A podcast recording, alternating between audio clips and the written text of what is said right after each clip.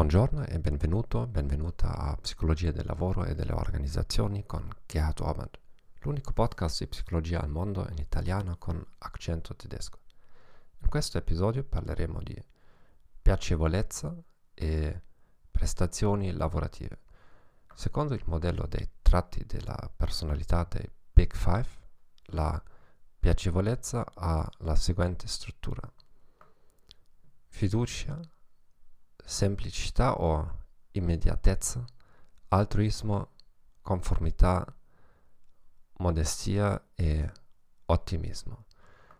La piacevolezza è vantaggiosa nei lavori di servizio al cliente, anche in lavori che richiedono lavoro di squadra piuttosto che compiti individualistici. D'altra parte, gli studi empirici mostrano una relazione negativa tra piacevolezza e successo professionale. Esiste una correlazione negativa tra piacevolezza e reddito. Citazione.